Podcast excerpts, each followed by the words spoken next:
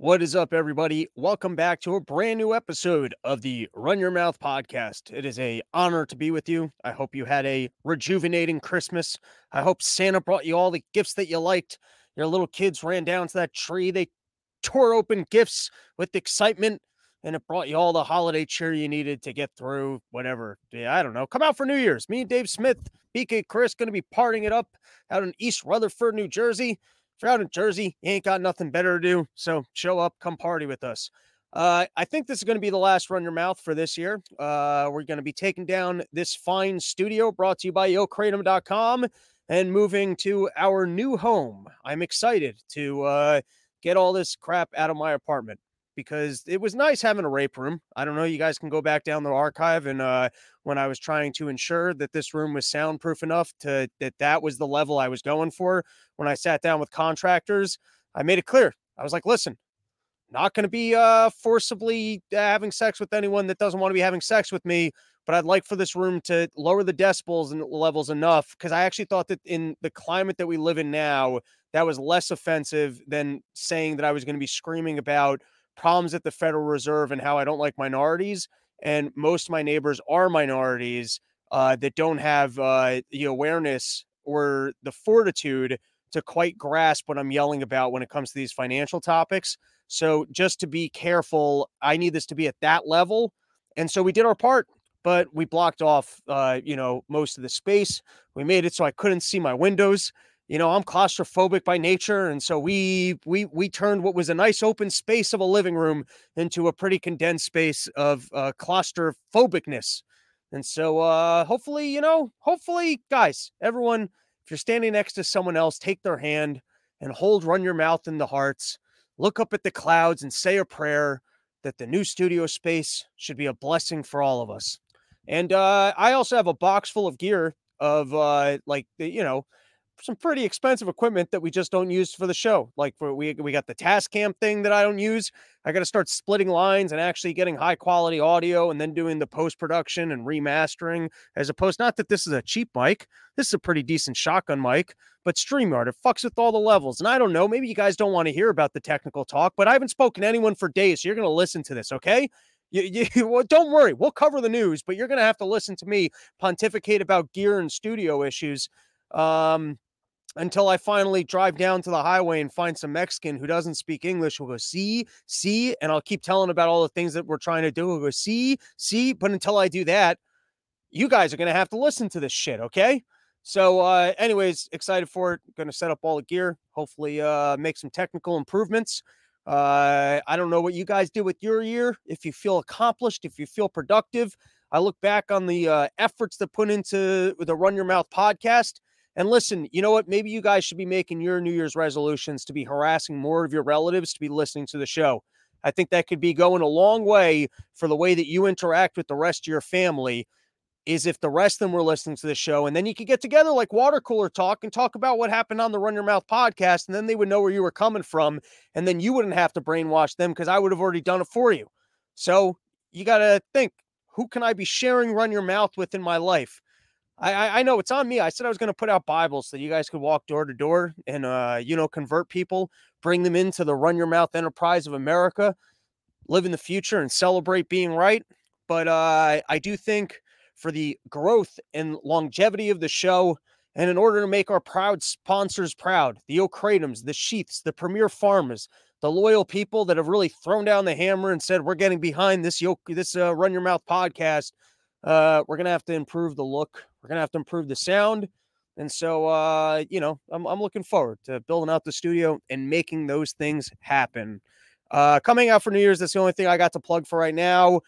Got some West Coast dates coming up with Davey Smith, and I'm going to be looking to tack on more of uh, more headline gigs. Maybe trying to pick piggyback that airfare, adding on Thursdays and Sunday shows. So, Porch Tour, not till next year.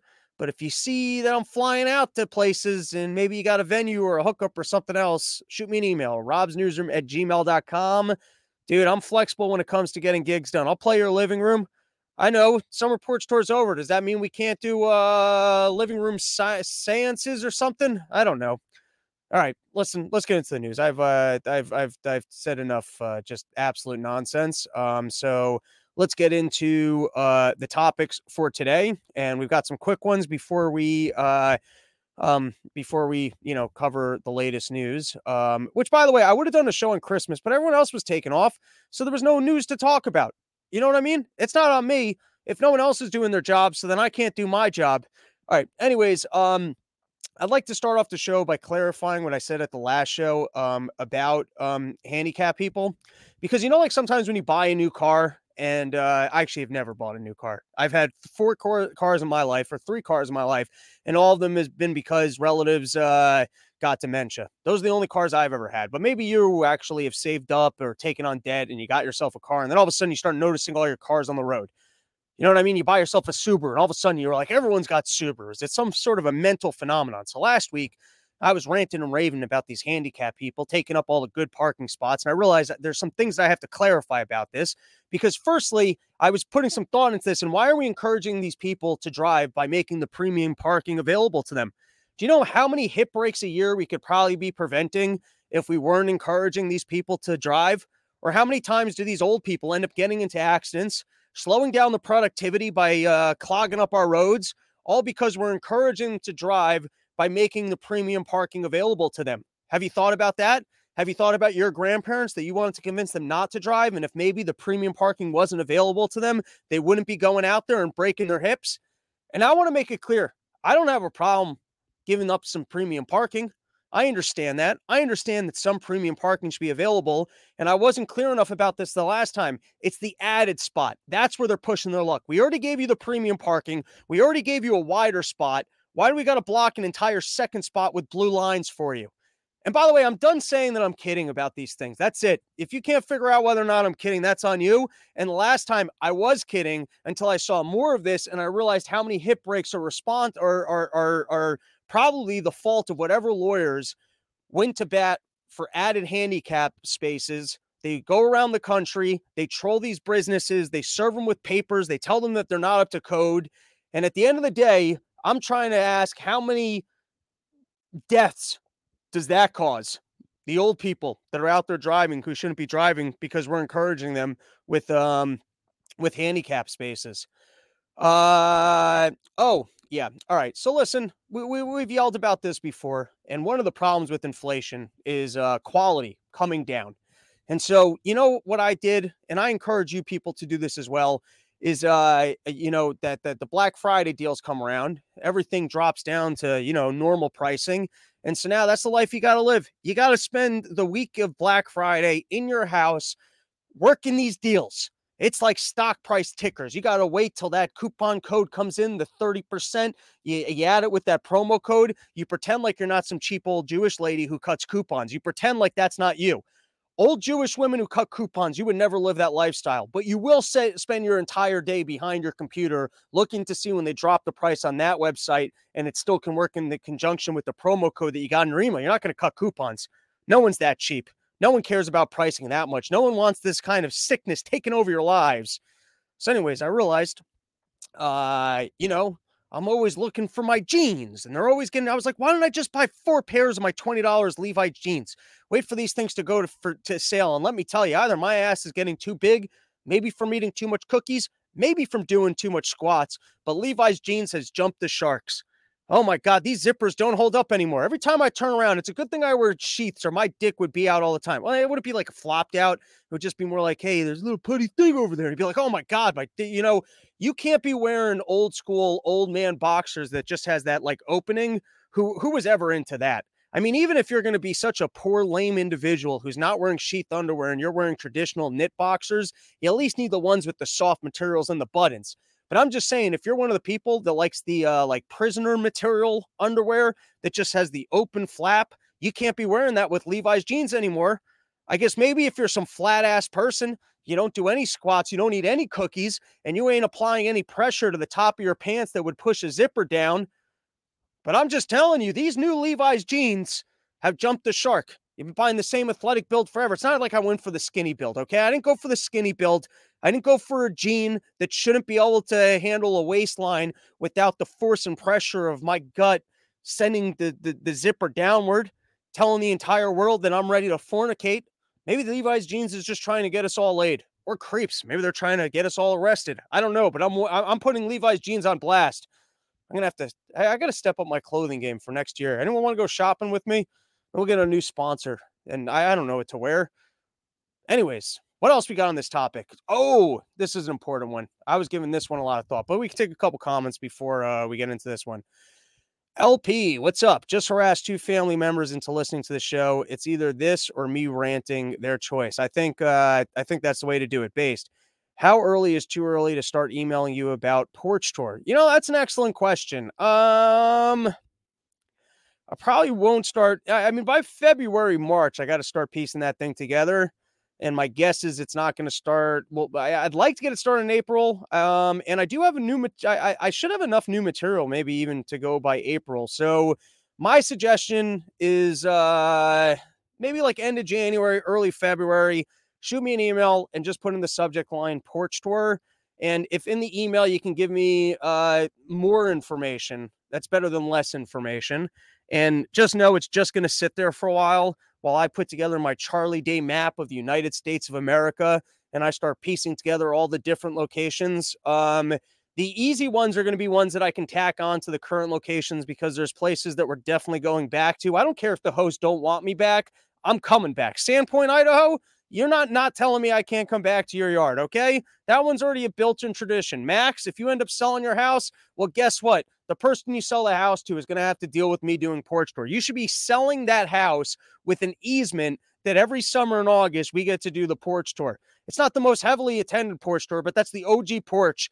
And if they dare touch your private bar and ruin porch tour for me, all right. I, and there's other locations out there. There, there there's some other ones that we're going to be showing up to. So, uh, anyways, send me an email, robsnewsroom at gmail.com. Uh, you put into the subject line porch tour.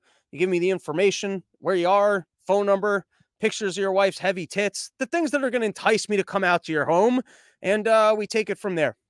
All right. So, anyways, let's get back into the topics. Some good comments there. Um, but let's go with this one. All right, I was thinking about this a little bit. I hope to next week. Uh, firstly, first episode of the new, new year will probably be Gene Epstein, and then uh, Professor David Collum uh, writes these unbelievable long things on Zero Hedge, and I'm hoping to have him on because uh, I've listed out, I've missed out on a lot of market gains over the last couple years. I don't know about you guys. Maybe you're more sophisticated investors than I am.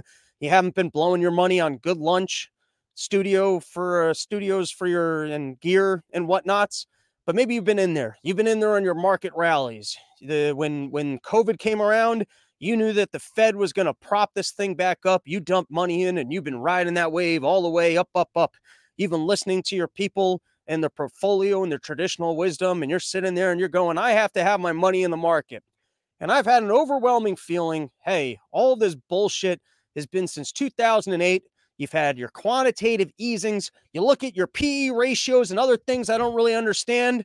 And this thing makes no sense. It doesn't make sense. They can't, they can't put money into this thing forever. At some point, it's going to have to start coming down. I want to keep my money out of the market. But then every time you look at these end of year reports and it's like the market did better this year than ever before. These tech companies, these 11 tech companies, your Amazons and your other things that never turn a profit, they've carried the market to levels that we've never seen before. And so there is something to the efficient market hypothesis. Everything's priced in, the hive mind, people are getting things right, the invisible hand. And you know what? I got a new market theory, which is that everyone's retarded. So whatever everyone else is doing, just do something else. Like, because Adam Smith's invisible hand is based off of free market economics. It's based off of floating interest rates and the free interest rates, and everyone making their own decisions based off of free choices. But once you put insert government into there, you're dealing with a different system, which I'd like to call the clenched fist of the retard, just banging on shit, doesn't know what the fuck it's doing, applying a little bit too much strength that it didn't realize that it had. And so that's probably I, I you know everyone's going into homes leave homes. Whatever people are doing just do something else until that bubble busts and then put your money in and then everyone gets excited it starts going up. I don't have the system perfectly worked out that's going to be a 2024 topic but it was one of those things swirling in my head and you know I, i'm excited to get a uh, notable professor from uh, uh, what's that big college in ithaca that's kind of ivy league or maybe ivy league and then you know we'll run the theory by him. What else we got? Um, oh, how dangerous are space heaters? This is a fun one. The other day, I, you know, I, I, I don't, I don't like running the heat in this thing, and uh, I decided uh, I was in grade A. They had this uh, space heater, forty percent off. I told you I'm a sucker for discounts. Had one of those fake trashy fire things going. I'm like, that's kind of fun. I can put that next to the one chair I have, turn it on, have heat, and pretend like it's a fireplace. That seems like a win. Firstly, brought that thing home, plugged it in, instantly shorted the whole apartment. Had to go find my one flashlight, have that moment like I'm in Jurassic Park looking at the things, trying to figure out the switchboard and blah, blah, blah. And then also, the thing, you know, you shouldn't be allowed to sell me some piece of crap that comes with five pages of instructions of how I can burn down my apartment. Don't tell me something that's a basically just a giant toaster oven that if I put on some carpet that's been here since the 1960s and is nothing but fur balls and whatever chemicals other people have dropped on this thing. Uh, the, the, the entire carpet in my building is a ticking time bomb for uh, for space heaters. Doesn't make me feel a lot better when it comes with 15 pages of warnings of how everything can uh, in, uh how how flammable the thing is. Um, what else do I have on my list of randoms? Out of the house alcoholics. And then, eh, let's skip that one. Nikki Haley and Donald Trump. Okay. Yeah, they're talking. Uh, there was some chatter out there of uh, perhaps Donald Trump picking Nikki Haley as a vice president, vice president uh, candidate person, you know, on the ticket. And if that were to happen with zero proof whatsoever, that means that they sat down, they had their little deep state meeting, and they said, listen, you let this person be your vice president, and it can all go away. You can go be a president. You can go pretend that you're going to build a wall. You can go pretend like you're going to do tariffs and other things, and you're finally going to get China and you're going to solve the Palestinian problem. You can make whatever claims you want. You can be president again. We'll allow it to happen. You just need this lady to be your VP. So, and then you and then you end up with Trump 2.0. Talks a big game, gets absolutely nothing done, and the deep state rolls on. All right, let's get into the show. Let's take a couple of comments first. B from Yo Kratom hasn't been in live chat for a while. Welcome. Nice to see you, everyone. YoKratom.com, home of the $60 kilo, loyal sponsor of this show, making the new studio and improvements happen. Uh, Chef Denker, hey, Rob the Fire. Would love to see more of your stand up on YouTube. You were, uh, let's not read the second part. It's not true. That's uh, the, the, the, the fake news um, but hopefully next year, good chance I film a half hour. And if not, we'll be putting out clips from last year's porch tour. As um, Dave's a fucking killer, by the way. Come out for some of the shows. There's there's shows that I bomb on, and that guy has uh, skills that I don't yet have. But he's been doing it longer, and uh, I'll catch up. All right, let's get into the news. Um, Israeli mom who stalled Hamas captors with cookies shares life saving recipes. And I'm here to tell you, as a post Christmas miracle, we all need to have more cookies in our homes because apparently they will save your lives. And by the way, look at the recipe from this lady. This was some basic bitch cookie from a lady that doesn't even look like a grandma. This lady looks like the goalie from uh, those Mighty Ducks movies doesn't look like a grandma, not even serving good cookies. I looked at this recipe. I'm like, I don't even bake, and you're just mixing flour, water, and chocolate chips together. How hungry are these Palestinian terrorists that that cookie was so delicious? It actually prevented them from doing more terrorism. But that's the realization you get sometimes when you eat cookies in the afternoon. No one talks about the clarity that comes from just giving up and eating a cookie and realizing, why do I have all this hate in my heart? And now, listen, is this a real story? Did terrorists actually storm this lady's house? And she said, Listen, before you kill me, you got to chase my chocolate chip cookies. And they're like, You know what? I've always wanted to try a chocolate chip cookie. When we're down in those tunnels in Gaza, no one's serving us chocolate chip cookies. You know, everyone's talking about how we got to bomb the shit out of these people. Maybe you just got to send some grandmas in with milks and cookies. Maybe that's what these people have been missing out on this whole time. They've never tasted a cookie so delicious that they just went, you know what? Maybe we don't need to kill everybody. And is this story complete and total bullshit? Probably. But you know, when, when you get someone, because there weren't too many details within the story, other than I guess they took them hostages, and the lady's like, "I'll cook for you," and then she just kept stalling until her son was in the military, came and killed them all. That's the other fun part of the story. She distracted them with cookies so that they could all be killed. But those were the terrorist ones, so we're not going to. What, are we going to defend the terrorists that they shouldn't have been killed? You know, she should have poisoned the cookies. That would have been some mob shit right there. But I bet the terrorists were probably smart enough to go, you got to taste those cookies first. Anyways, was it true? I don't know. But how often do you see uh, Christmas stories of cookies saving lives and could defend your personal habits of eating more cookies? Next story there's a California law that is going to require gender neutral toy sections at large retail stores. They're going to call it the uh, bad parent section.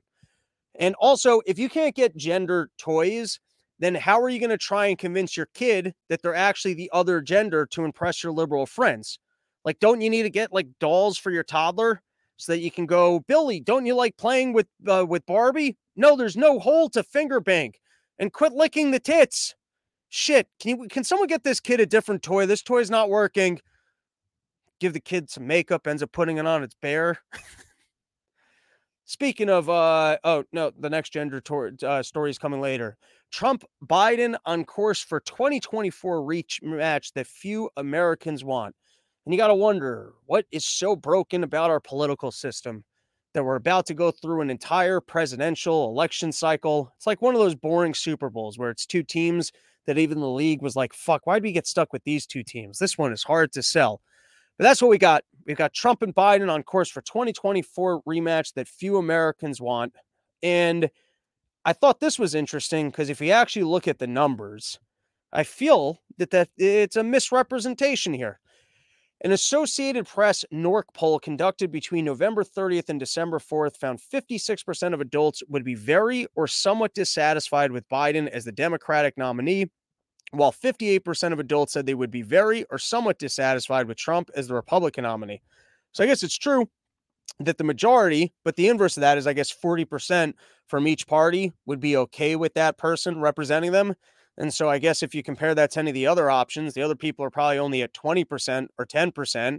So yeah, I guess 40% is actually enough to win your nomination and might even be enough to win an, an election. So that's kind of just the way the system works is that a winning coalition is is just that you know isn't that funny eh, about democracy because most people just vote against the other person and so, how many people actually like you? Like, what is the core of your winning co- uh, coalition? 8% of people actually like you. So, I, I to me, if you're going to say, hey, nobody wants these people, with as uh, then you're really just saying that the entire system of democracy is no good because you're always being stuck with candidates that no that the majority of the population doesn't actually uh, want or like.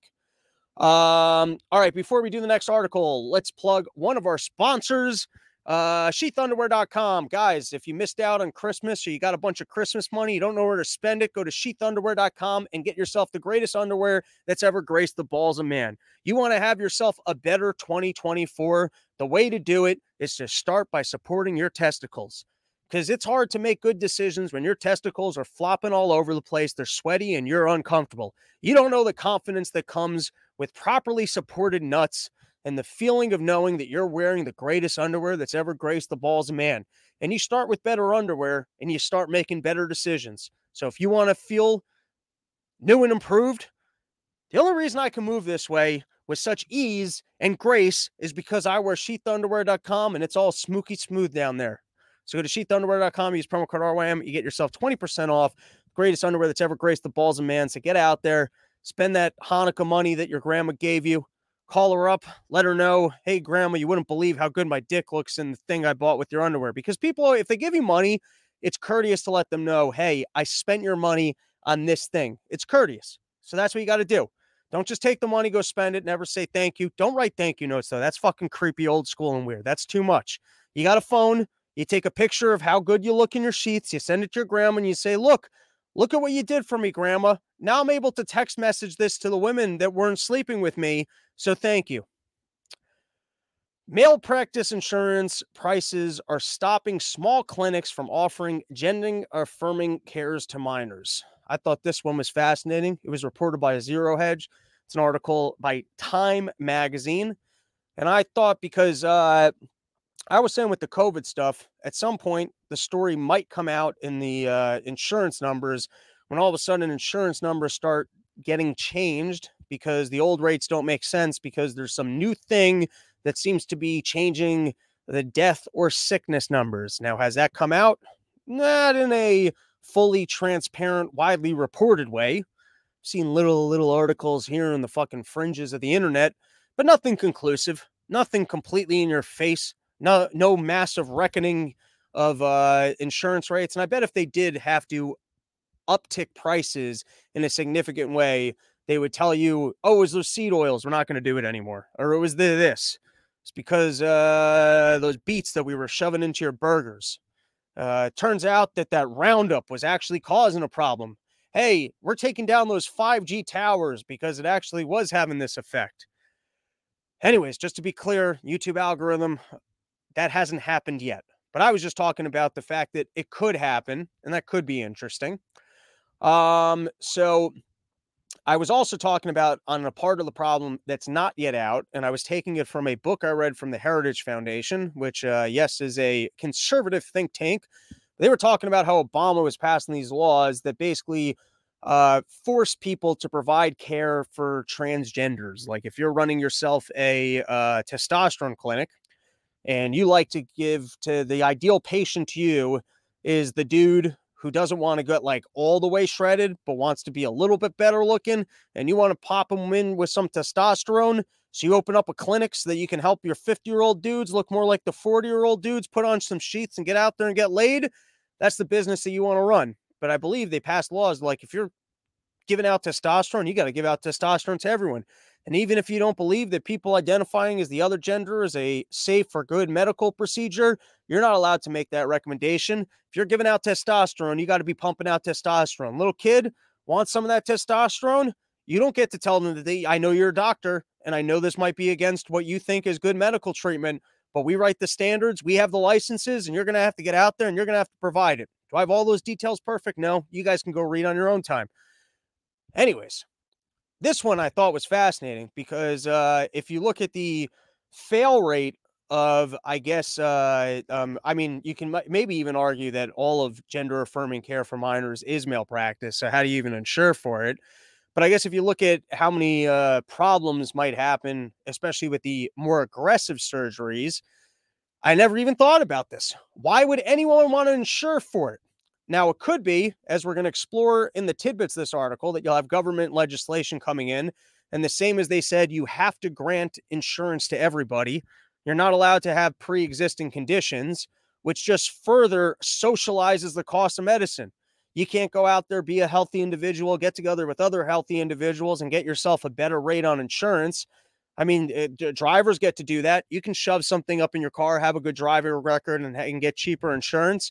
But if you're out there every day eating McDonald's, chugging down Coke, smoking cigarettes, I guess you're insurance. I mean, I don't know how they how they price that thing in the market. They can't entirely exclude you from insurance. Maybe they can charge you higher rates, um, but I bet there's a cap on the higher rates based on the fact that they can't totally not insure you, and in some capacity they're forced to give you insurance. So I, I bet I, which essentially just further socializes the cost because they're going to have to transfer those costs to you.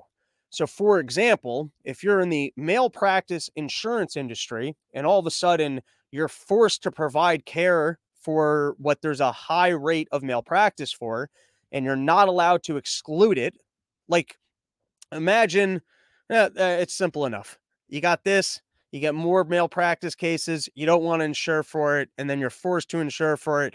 You can't charge more for it, even though there's more cases. What does that do for the rest of our costs? And procedures, it just goes up. It just further socializes medicine. But if government doesn't step into the market and socialize the costs and mandate that it has to be covered for, it's interesting that the market itself, and because of the cost of these things, it might just fall out of existence because no one can afford it. Stated differently, the exact same thing could happen in vaccines.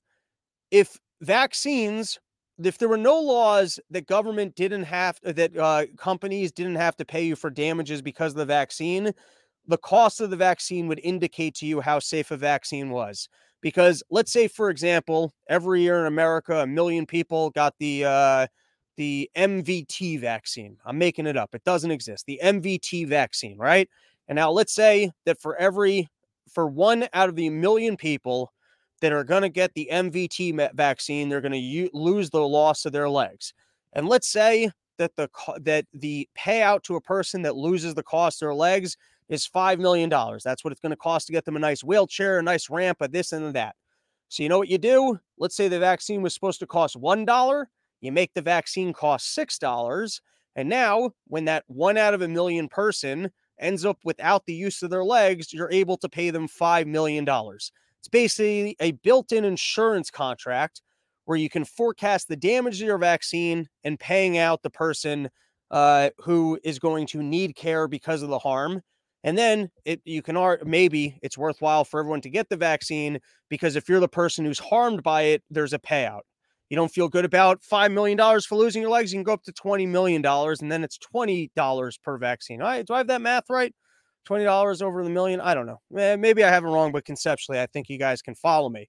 And then it would be very clear if you had a super expensive vaccine that it's kind of dangerous. And so the dangerous ones, no one w- would be able to afford or no one would be able to want, and they would fall off the market.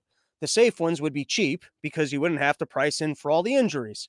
Very simple, right? It's a very, it's almost interesting. You take a step back and you're like, wow, the like free markets, look at the things that it can solve when government doesn't step in and removes the invisible hand and changes it into the clenched retard fist. Can I come up with a classier example? Yeah, maybe at some point.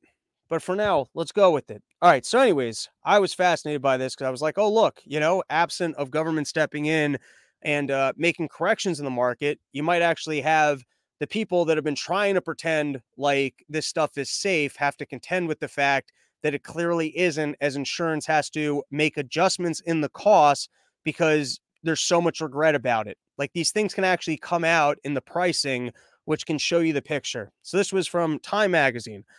Malpractice insurance prices are stopping small clinics from offering gender affirming care to minors. Five months after starting a search for malpractice insurance, Rose said he received a quote for a policy that would allow the project to treat trans youth.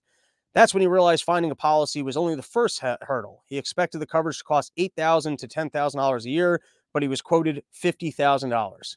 Now, in the world of medical procedures, $50,000 doesn't even sound like that much money. That means you're treating 50 people and you got to charge them a thousand dollars a year more so you can cover your insurance costs. Seems to me like actually everything that I was just ranting about is irrelevant in this case because the $50,000 quote tag doesn't even sound that expensive. I mean, you guys have seen what you have to spend on your fucking healthcare every time you see a doctor. They send you for 14 different tests. You end up with a bill and no results back. And then here you go $50,000 spread across all your patients for an entire year you clearly don't have enough patients coming in. And then you're telling me you can't just bill that to the insurance and basically then have the, the other insurance things come up? Okay. Rose said he hadn't experienced anything like it in his 20 years working in healthcare administration. All right. These are select paragraphs. You know, we listen, we run propaganda over here. So I'm not reading you the full article. These are select pieces of interest. Only a few states have passed laws preventing malpractice insurers from treating gender affirming care differently than other care. Okay, can you take a second and appreciate that line? If not allowing an insurance company to treat one form of care different from a from another form of care is just socializing the cost of medicine because one form of care could be more expensive than something else or it could have more problems in that it doesn't like I I, I don't know if I'm running a, a business where I reset limbs by breaking limbs and then a year later, it turns out that most of these people, their limbs are weaker and it didn't help. So then, yeah, the malpractice is going to be a lot more expensive because you're going to have a lot more lawsuits against my business. The malpractice expense for one form of medicine is a very good market signal for a form of medicine not working or getting priced out of existence. If government steps in and goes, you have to treat this the same, regardless of the results, regardless of this isn't working, well, then first you're preventing the market mechanism for discovering that something's a bad form of medicine. And uh, I mean, that's not firstly. I guess that's the whole thing. And that's the problem with socialism. Okay, only a few states, and this is the way Time Magazine writes it only a few states have made it that we can ignore the consequences of a medical procedure that is actually faulty and would be driving up insurance costs to the point that no one could afford to get this because it clearly doesn't work. And and what you're really describing, by the way, of malpractice means, well, what's the fail rate? How often are these people not doing this correctly? Or what is the regret level? Are these all market signals that you just want to bury? with government socialized healthcare that they just step in and say, nope, we're going to ignore, we got to ignore all that information to provide this thing that might cause all these problems that we're ignoring in the market signal of repricing it because of how much regret and failure there is. Only a few states, I, I, mean, it might as well, by the way, this would be the same. All right, no, let's continue. Only a few states have passed laws preventing malpractice insurance from treating gender affirming care differently than other care. Massachusetts was the first when lawmakers there passed legislation that says insurers cannot increase rates for healthcare providers for offering service that are illegal in other states. Since then, five other states have passed laws requiring malpractice insurers to treat gender affirming healthcare as they do other legally protected activity. Colorado, Vermont, New York, Oregon, and California. Similar legislation is pending in Hawaii. There you go. Ignore the data. Ignore it. Don't look at these signals about whether or not this is actually worse care than other care or does not work as intended.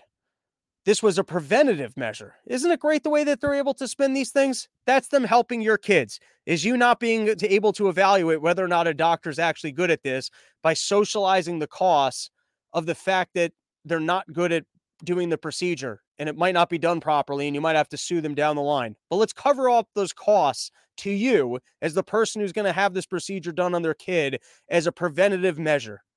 This was a preventative measure and it was met with full acceptance by both the insured and the insurers, said Vermont State Virginia Ginny Lyons, a Democrat who co sponsored the state's law. She said lawmakers consulted with both physicians and malpractice insurance companies to make sure the language was accurate. Insurers just wanted to be able to clearly assess the risk. You know what they're saying? As long the insurance company's like, listen, as long as I can make my money, I don't care. If you're telling me that there's some other way here that I can charge more to cover the botched operations that you're going to be doing on these kids, I don't care. If you guys want to be out there and you want to be doing operations that are bad, as long as you're making me a way that I can make my money and cover for it without it cutting into my profits, it's fine. Uh, all right, that's enough from that topic. All right, let's take a couple comments from the uh, chat. Error apartment, 10 watching. Fake news, there's 32. Chef Dinker, we should vote harder, haha. It's completely hopeless. Common sense, gender affirming care is malpractice. That's what I said. Vanessa, hi everyone. Hi, Vanessa. Error apparent. Very excited for Vanessa. Common sense. Ask Vanessa in the chat if gender affirming care is worth the $50,000. All right, great comments, everybody. Moving on. But before we do, you want to hear about a medical company that's trying to make shit cheaper for you and get rid of this whole racket without making any statement or endorsement of the prior segment, uh, uh, uh, the, the prior segment on which they have no knowledge of whatsoever. They're only here because we've got a loyal fan base in which there are many people who work in medicine. And you know what they want to do? They're going to step into this, even if they don't necessarily agree with any of the statements made on the show, to go, hey, I'd like it for if patients had access to cheaper generic drugs.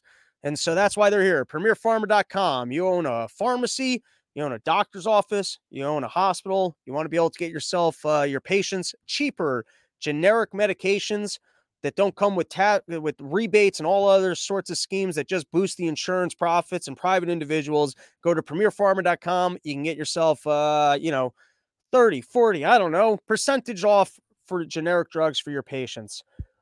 This one I found fascinating. Ramaswamy campaign stops TV ad spending. And so the reason why he stopped his TV ad spending is he said presidential TV ad spending is idiotic, low ROI, and a trick that political consultants use to bamboozle candidates who suffer from low IQ. I love it.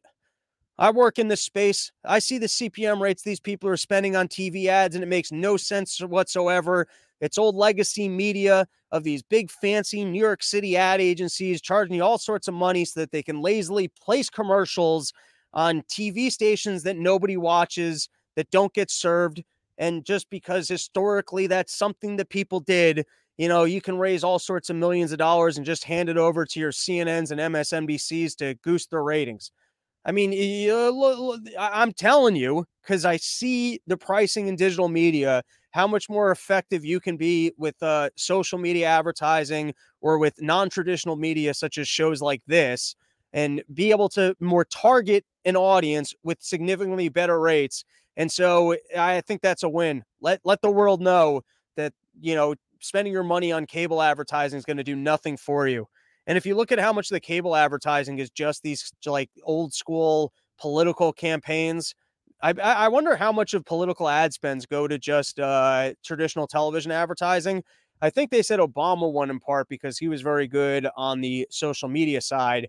And then if you compare what um, uh, what Trump spent versus what Biden spent or Clinton spent in their elections, he was a lot more savvy. Also, um, with uh, you know what you got to do? You got to pull what this guy did and what Trump did. Is you just get on the debates, you say crazy shits that everyone's got to talk about you, and then you get the free publicity. Versus if you're boring, and then you just got to run endless campaign ads.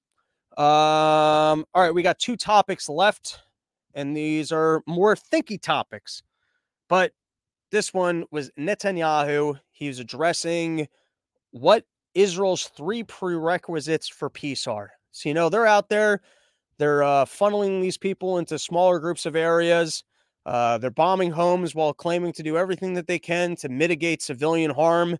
And now they're throwing down the gauntlet of what their plan is for post Gaza war peace between Israel and the people that live in Gaza. So this is directly from uh, uh, Benjamin Netanyahu. This was uh, as published in the Wall Street Journal. And so, as opposed to all of my anti Semitism of looking at the situation and going, it looks to me like uh, Israel is uh, engaged in the reckless murder of innocent civilians. Um, let's actually see what Netanyahu's plan is for the region because maybe thus far I haven't gotten it right. Here we go.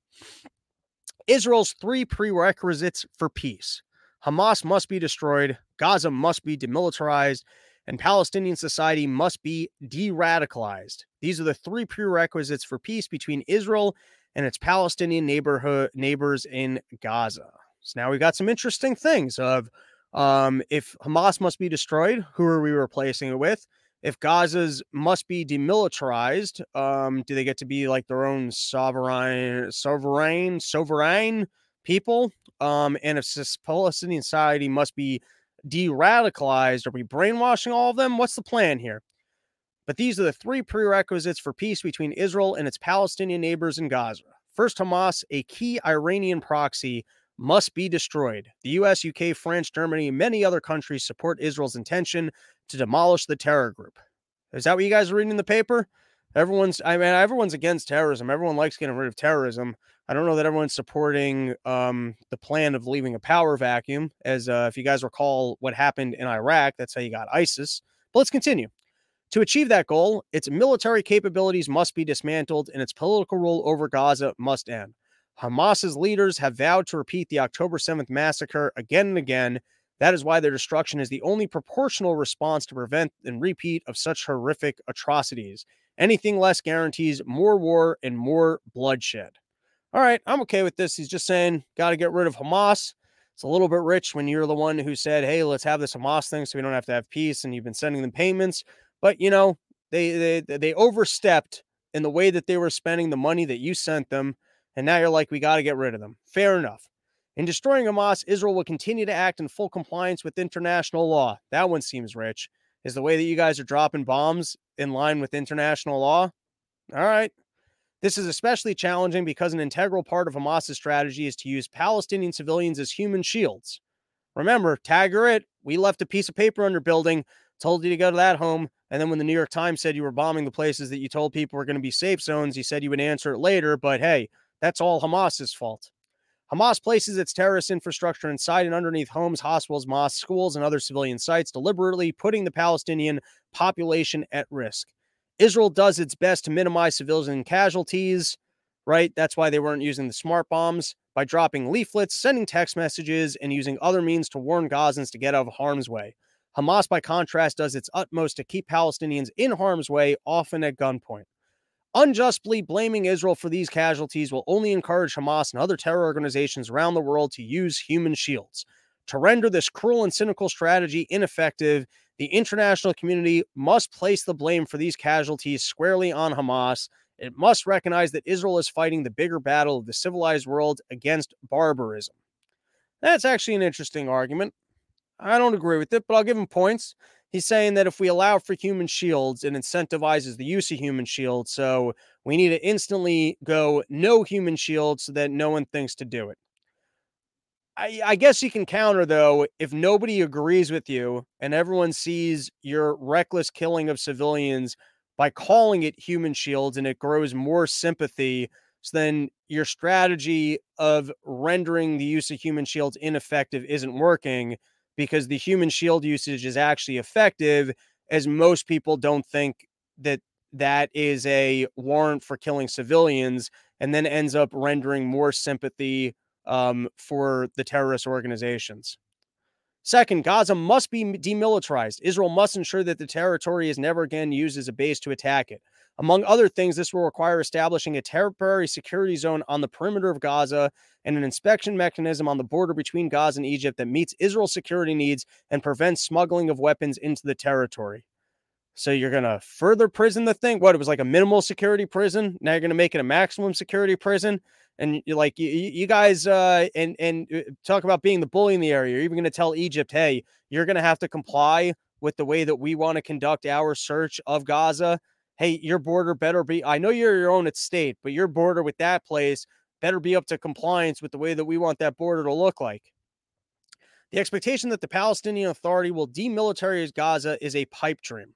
It currently funds and glorifies terrorism in Judea and Samaria and educates Palestinian children to seek the destruction of Israel. Not surprisingly, it has shown neither the capability nor the will to demilitarize Gaza.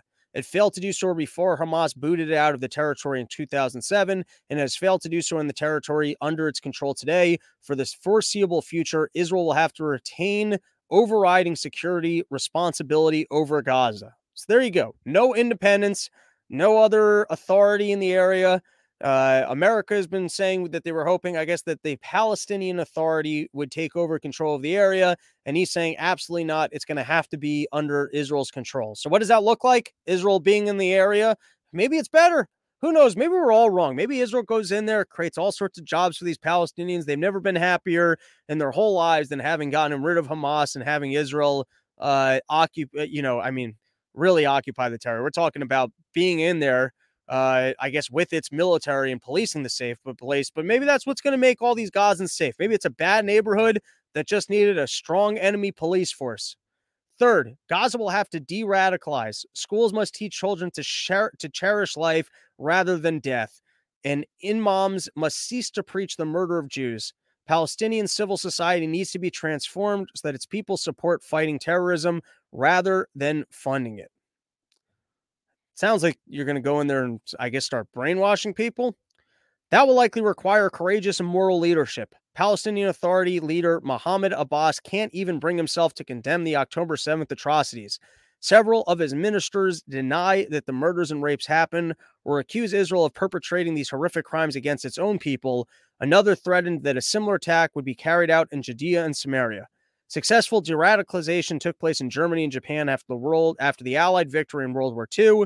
Today, both nations are great allies of the U.S. and promote peace, stability, and prosperity in Europe and Asia.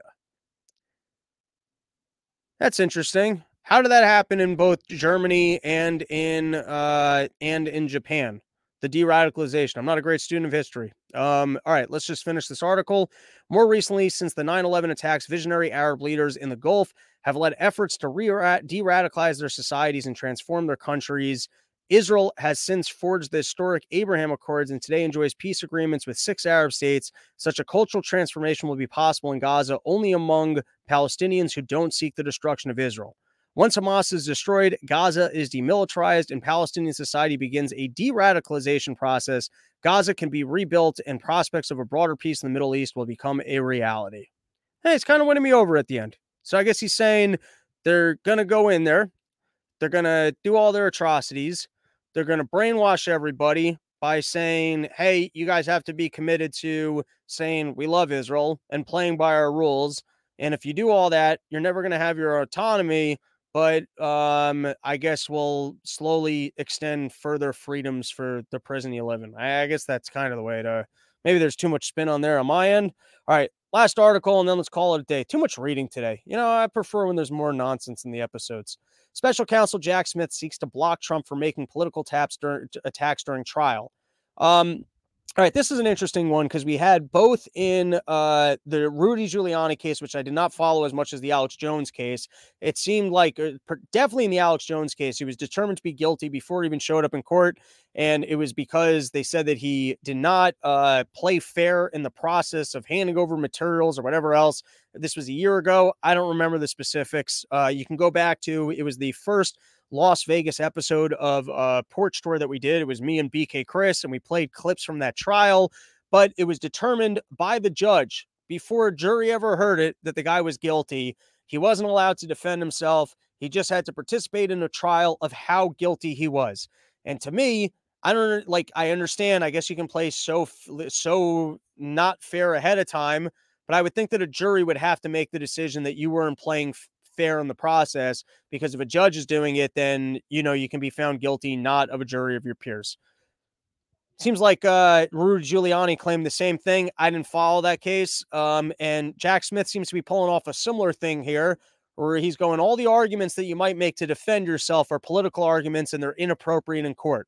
I need to make a determination before you're in court and before you're in the jury that you're not allowed to say any of the things that might make sense to say in this case. So let's read. This is from, I believe, MSNBC. Special counsel Jack Smith seeks to block Trump from making political attacks during trial. Smith also asked the court to prohibit Trump from blaming law enforcement for the attack on the U.S. Capitol on January 6, 2021. Smith pointed to Trump's argument that he's only being prosecuted for political reasons. In addition to being wrong, there you go. You, I mean, he's the prosecutor, so you're trying to make the other argument. So you can just get like you can just go, hey, this guy is uh guilty of murder, and he can't claim it wasn't murder because he's just wrong. Well, then why are you having the trial at all? All right. In addition to being wrong, these allegations are irrelevant to the jury's determination of the defendant's guilt or innocence, would be pre- uh, prejudicial if presented to the jury, and must be excluded, this special counsel wrote. Well, if it's irrelevant to this particular case, well, all right, so let him say some nonsense. What does it matter? unless I, I, I guess if you're trying to limit the scope, like why are you limiting the scope of what the jury's willing able to hear or the context of what they're able to hear? Eh, I just don't understand the law enough. Additionally, Smith seeks to have the court prohibit Trump from telling the jury arguments he's made publicly that others are to blame for the January 6th attack on the Capitol, including law enforcement, military forces, unidentified secret agents, and foreign influence. Doesn't that sound like a defense argument of, listen, I'm not at fault here here's the evidence that other people were setting me up. Wouldn't that sound like that's actually just a defense? Smith also asked the court to prohibit Trump from arguing to the jury that the reason for the January 6th attack was ill prepared law enforcement. Also sounds like a reasonable defense. The defendant cannot argue that law enforcement should have prevented the violence he caused and obstruction he intended, Smith wrote. Trump has repeatedly argued in public that the case against him is purely political and that Smith is only prosecuting him because he is running for a second term. Another thing I think is a fair argument Trump has sought to depict the prosecution as an arm of President Joe Biden's political operation. Once again, seems fair to me.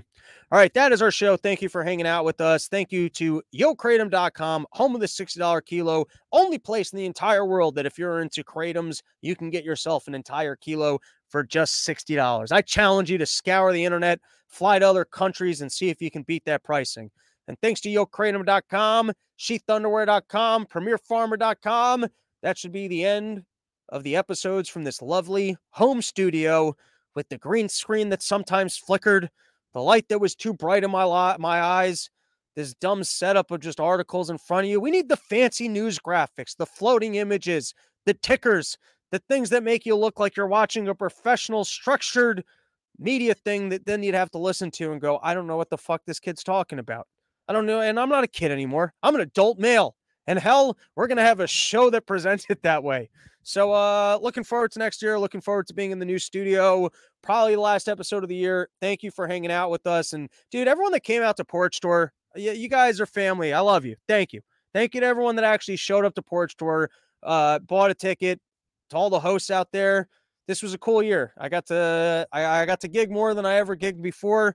That's not true. When I used to play in the city all the night, I did more gigs technically, but in terms of like headlining, doing the more specific comedy that I like, right direct to the fans, you people, and hanging out, building a cool thing here. So, you know, thank you everyone for hanging out, making it that I'm not just some uh some dude, you know, talking to myself in my living room.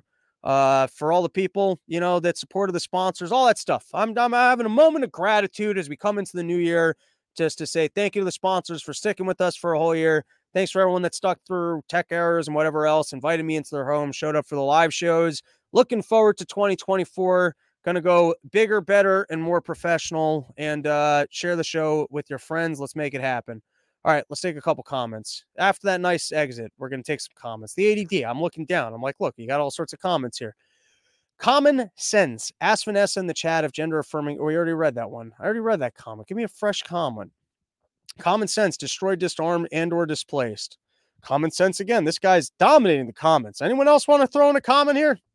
I got my wife a power vacuum for Christmas. Okay. Brandon Leone. It's funny to talk about Gaza like they're going to let them rebuild. And then last comment on the day Gaza is such a fun name for a place. Shouldn't be calling it something like doomed. All right, that is our episode. Thanks, everyone. You know, work out the comments for next year, everybody. But that's our episode. Thanks for hanging out. Back next year with a new episode. Peace.